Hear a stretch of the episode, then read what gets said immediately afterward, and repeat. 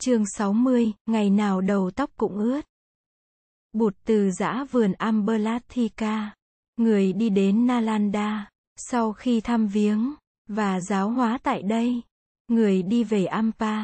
Ampa là thành phố lớn nhất của xứ Anga, xứ này nằm dưới quyền bảo hộ của vua Bimbisara nước Magadha. Dân cư ở đây đông đúc, ruộng đất ở đây phì nhiêu, cây cỏ ở đây xanh tươi. Bụt cư trú trong một khu rừng mát mẻ bên bờ hồ Gagara. Trong hồ, hoa sen nở thơm ngát. Nghe bụt tới, dần chúng lũ lượt đến thăm người. Có một người trai trẻ dòng bà La Môn giàu có tên là Sonadanda. Nổi tiếng thông minh xuất chúng tại địa phương này. Cũng có ý muốn đi viếng bụt.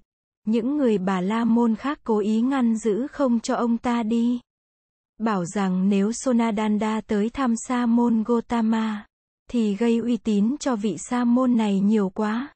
Sonadanda mỉm cười trả lời rằng Bụt là nhân vật lỗi lạc. Trên đời chỉ có một, và nếu không đi thăm người, thì thật là bỏ phí cơ hội ngàn năm một thuở. Ta phải đi, để học hỏi chứ, để biết ta hơn Sa môn Gotama ở những điểm nào, và Sa môn Gotama hơn ta ở những điểm nào. Vừa nói, Sonadanda vừa mỉm cười bí mật. Nghe Sonadanda nói vậy hàng trăm người trí thức bà La Môn khác cũng muốn xin đi theo. Người trí thức này, theo họ nghĩ, sẽ không làm mất mặt giới bà La Môn trước đám quần chúng đông đảo đến viếng bụt. Sonadanda còn chưa biết mở đầu câu chuyện ra sao cho thông minh. Thì bụt đã ân cần hỏi. Các vị học giả trong giới bà la môn hãy cho chúng tôi biết đâu là những điều kiện cần thiết. Để có thể thật sự là một người bà la môn chân chính. Quý vị nói đi, và nếu cần, thì nên viện dẫn kinh điển của quý vị. Sonadanda rất hoan hỉ. Ông ta trả lời bụt rằng một vị bà la môn đích thực phải có đủ 5 điều kiện sau đây. Thứ nhất là phải có dung sắc đẹp đẽ. Thứ hai là phải biết kỹ thuật sướng tụng và chú thuật. Thứ ba là phải có huyết thống thuần túy trong bảy đời. Thứ tư là phải có đức hạnh. Thứ năm là phải có tuệ giác.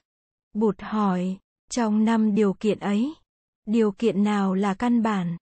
Còn điều nào dù là không có, thì người bà La Môn vẫn còn có thể đích thực là một người bà La Môn.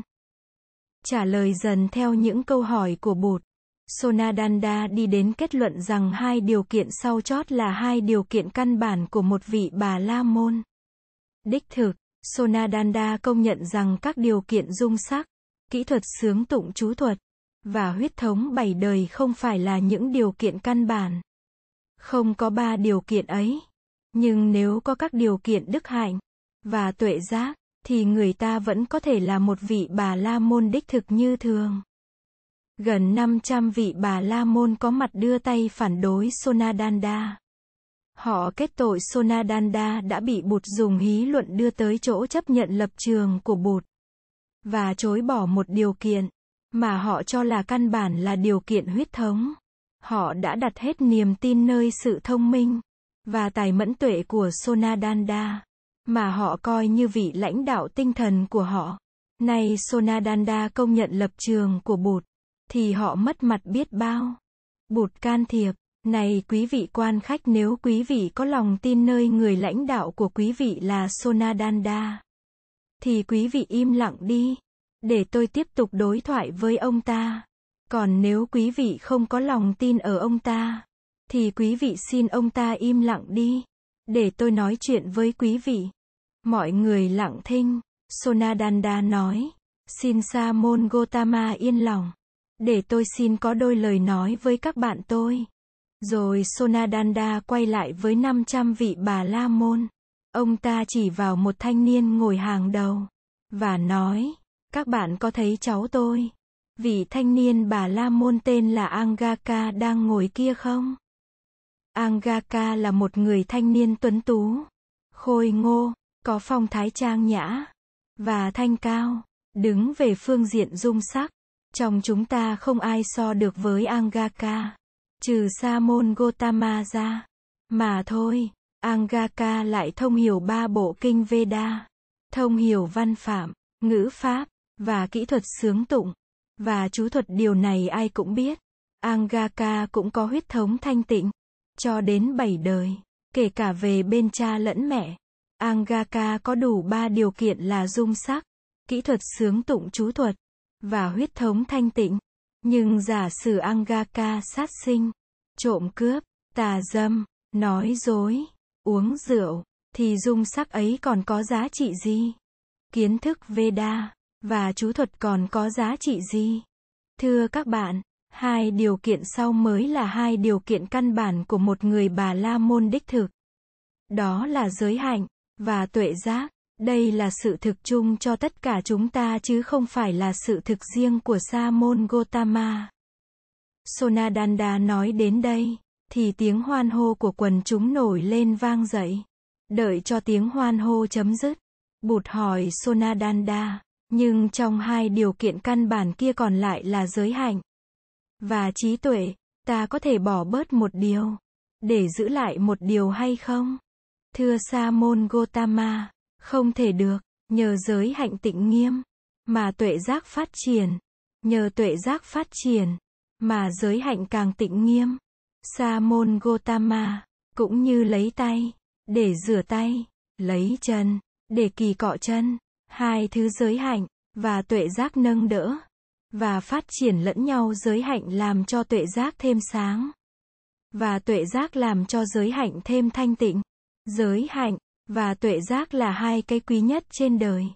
Bụt nói, hay lắm, Sonadanda những điều ông nói đúng là sự thực. Giới hạnh và tuệ giác là hai cái quý nhất trên đời. Ông hãy nói thêm đi. Làm thế nào để phát triển giới hạnh và tuệ giác đến mức độ cao nhất?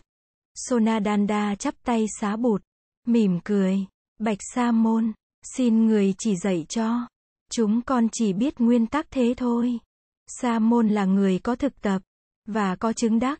Xin người chỉ bày cho chúng con rõ đâu là những phương pháp có thể giúp ta phát triển giới hạnh và tuệ giác đến mức viên mãn. Bụt bắt đầu dạy đạo giải thoát. Người nói đến nguyên tắc tam học là giới định tuệ. Có giới, thì có định, có định, thì có tuệ, có tuệ, thì giới thể vững vàng. Giới thể càng vững, thì định lực càng lớn. Định lực càng lớn, thì tuệ giác càng sâu.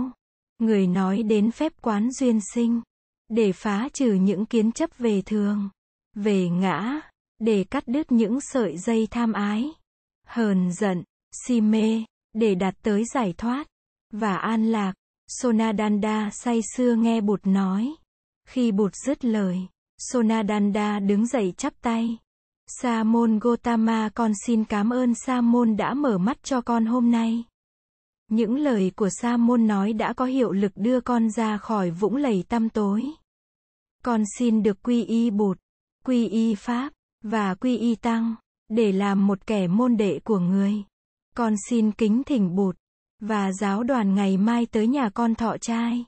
Cuộc đàm thoại hôm ấy, giữa Bụt, và giới trí thức trẻ tuổi bà La Môn thật là hào hứng. Và đã gây chấn động sâu xa trong mọi giới. Những người trẻ tuổi trong giới bà La Môn đi theo Bụt rất đông. Sau đó ít lâu, một người thanh niên bà La Môn nổi tiếng khác tên là Ambather.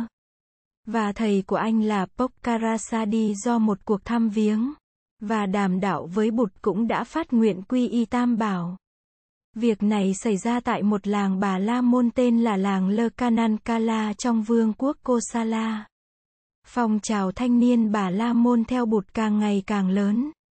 Niềm bực tức của những nhà lãnh đạo Bà La Môn và của các giáo phái khác cũng vì vậy mà khó tiêu tan đi được.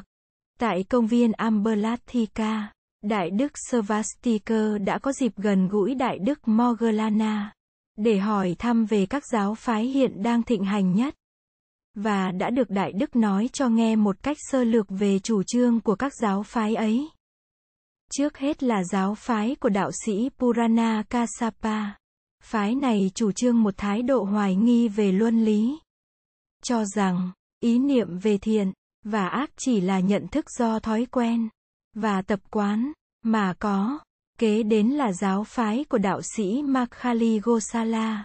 Giáo phái này chủ trương thuyết tất nhiên cho rằng, hành vi, và vận mạng con người đều do những quy luật vận hành tự nhiên sắp đặt.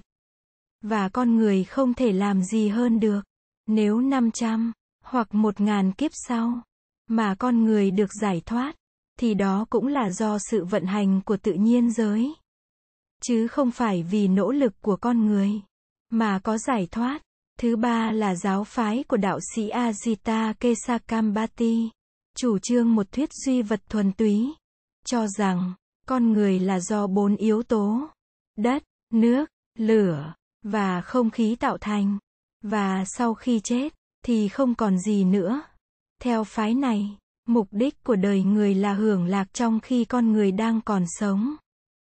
Giáo phái thứ tư do đạo sĩ Pakuda Kakayana cầm đầu, chủ trương ngược lại thuyết của giáo phái của đạo sĩ Ajita. Giáo phái này chủ trương thuyết bất diệt, cho rằng, tâm ta cũng như thân ta không bao giờ có thể bị hủy diệt. Theo giáo phái này, có bảy yếu tố làm nên con người. Đó là đất, nước, lửa, không khí, khổ, vui, và sinh mạng, sống, và chết chỉ là hiện tượng bên ngoài do sự kết hợp hay tụ tán của bảy yếu tố ấy tạo nên. Trong khi tự thân của bảy yếu tố ấy là trường cửu và bất diệt, giáo phái thứ năm do đạo sĩ Sanjaya Belathiputta thành lập. Ngày xưa các đại đức Sariputta và Mahamoggallana đã từng theo học với đạo sĩ này. Đạo sĩ Sanjaya dạy thuyết thích ứng, cho rằng, chân lý tùy thuộc vào trường hợp, vào không gian, và vào thời gian. Có thể trong trường hợp này, thời gian này, và địa phương này, một điều nọ có thể là chân lý. Nhưng trong trường hợp khác, thời gian khác, và địa phương khác, thì điều đó có thể không còn là chân lý. Nhận thức con người là thước đo của muôn vật. Giáo phái thứ sáu là giáo phái của đạo sĩ Nigantha Nataputta. Các đạo sĩ trong giáo phái này thực hành pháp khổ hạnh cực đoan. Không mặc quần áo, và giữ giới bất sát một cách tuyệt đối. Đạo sĩ Nigantha chủ trương một thứ vận mạng luận có tính cách nhị nguyên. Cho mạng Jiva, và phi mạng Ajiva là nền tảng cho vũ trụ và sự sống. Thế lực của các du sĩ lõa hình này trong xã hội khá lớn. Và với đoàn khất sĩ của Bụt, các du sĩ lõa hình đã có nhiều liên lạc và tiếp xúc qua lại. Điểm tương đồng căn bản giữa giáo đoàn du sĩ và giáo đoàn khất sĩ là ý niệm tôn trọng sự sống. Nhưng giữa hai giáo đoàn có nhiều điểm dị biệt. Có những vị trong giáo đoàn Nigantha đã tỏ vẻ chống đối giáo đoàn khất sĩ. Đại đức mogalana thường không chịu đựng được thái độ quá khích của một số các vị du sĩ lõa hình. Và đã không ngần ngại nói lên cảm tưởng ấy. Vì thế, Đại đức thường bị các vị du sĩ lõa hình chống đối kịch liệt. Về tới Savithi, Bụt cư trú ở tu viện Đông Viên, nơi có giảng đường lộc mẫu. Các giới đệ tử nghe Bụt về, đến thăm người không ngớt. Một buổi sáng, nữ thí chủ Visakha tới tìm Bụt, đầu tóc, và xiêm y ướt đẫm. Bụt hỏi, Visakha, bà đi đâu về, mà đầu tóc, và xiêm y ướt đẫm thế này. Lạy Đức Thế Tôn, đứa cháu nội của con mới chết. Con buồn quá đi tìm Bụt, mà quên mang theo cả du, cả nón. Visakha, đứa cháu nội của bà lên mấy tuổi? Cháu ốm bệnh gì? Mà mất. Bạch Thế Tôn, nó mới có ba tuổi. Nó bị bệnh thương hàn. Tội nghiệp cháu. Này Visakha, bà có tất cả bao nhiêu con? Và cháu, Bạch Thế Tôn, con có tới 16 đứa con. 9 đứa đầu đã lập gia đình. Và con đã có 8 đứa cháu. Vừa nội vừa ngoại. Bây giờ con chỉ còn có 7 đứa cháu. Toàn là cháu ngoại. Visakha, bà muốn có nhiều cháu lắm phải không? Vâng, Bạch Đức Thế Tôn, con muốn có thật nhiều con. Và thật nhiều cháu. Nhà càng đông con cháu. Thì lại càng vui. Này Visakha, nếu con cháu bà nhiều như dân số ở thủ đô Savithi này, thì chắc là bà vui lắm. Vâng, thưa Đức Thế Tôn, con, mà có được nhiều con nhiều cháu như dân số ở Savithi, thì còn gì bằng Visakha. Bà biết mỗi ngày ở thủ đô Savithi có bao nhiêu người chết không? Thưa Thế Tôn, có ngày, thì 10 người chết, có ngày, thì 9 người, 8 người, 7 người hay 6 người, ít nhất là một người. Thế Tôn, ở Savithi không có ngày nào là không có người chết. Này Visakha, nếu con cháu bà đông đúc như dân cư ở Savithi, thì ngày nào mà tóc tai và áo quần của bà lại không ướt đẫm như thế kia. Visakha chắp hai tay lại. Thôi, thôi, con không muốn con cháu đông đảo như dân số ở Savithi nữa đâu. Con hiểu rồi, càng thương nhiều, thì càng bị ràng buộc nhiều. Càng bị ràng buộc nhiều, thì càng khổ đau nhiều. Bụt đã dạy con điều này nhiều lần, mà con cứ quên mãi. Bụt im lặng, mỉm cười. Visakha nói, Thế Tôn, người thường du hành hóa độ khắp nơi, và chỉ về Savithi vào trước mùa mưa. Đệ tử chúng con nhiều khi nhớ bụt, lên tu viện thăm, thì ít khi được gặp người. Cho nên mỗi khi chúng con đến, chúng con chỉ biết đi vòng ba lần quanh tịnh thất của người rồi đi về. Mà thôi, bụt dậy, Visakha, bà nên nhớ rằng, việc tu học tinh tiến theo giáo pháp cần thiết hơn việc thăm viếng. Mỗi khi tới chùa, các vị đều có dịp nghe các vị đại đức thuyết pháp để học hỏi thêm giáo lý và để đem về thực hành. Giáo pháp ấy chính là thầy đó. Đừng vì sự vắng mặt của thầy ở tu viện mà sao lãng việc tu học. Đại đức Ananda bạch, con ý định là sẽ trồng một cây bồ đề ngay trong tu viện. Mỗi khi các vị đến thăm bụt mà không có bụt thì có thể đến thăm và làm lễ cây bồ đề. Như vậy thì cũng như làm lễ bụt chúng con sẽ đặt một pháp tọa bằng đá dưới gốc bồ đề.